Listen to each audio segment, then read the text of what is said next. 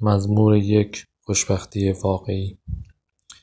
خوشا به حال کسی که با شریران مشورت نمی کند و به راه گناهکاران نمی رود و با مسخره کنندگان هم نشین نمی شود بلکه خوشی او اطاعت از شریعت خداوند است و شب و روز به دستورات او می اندیشد او مانند درختی است که در کنار نهر آب کاشته شده باشد. میوه خود را در موسمش می دهد و برگهایش پژمرده نمی گردد و در همه کارهای خود موفق است.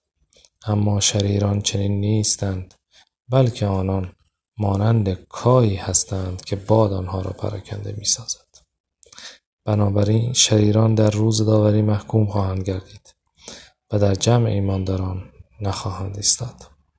خداوند راهنما و حافظ نیکوکاران است. اما عاقبت بدکاران هلاکت و نابودی است. آمین.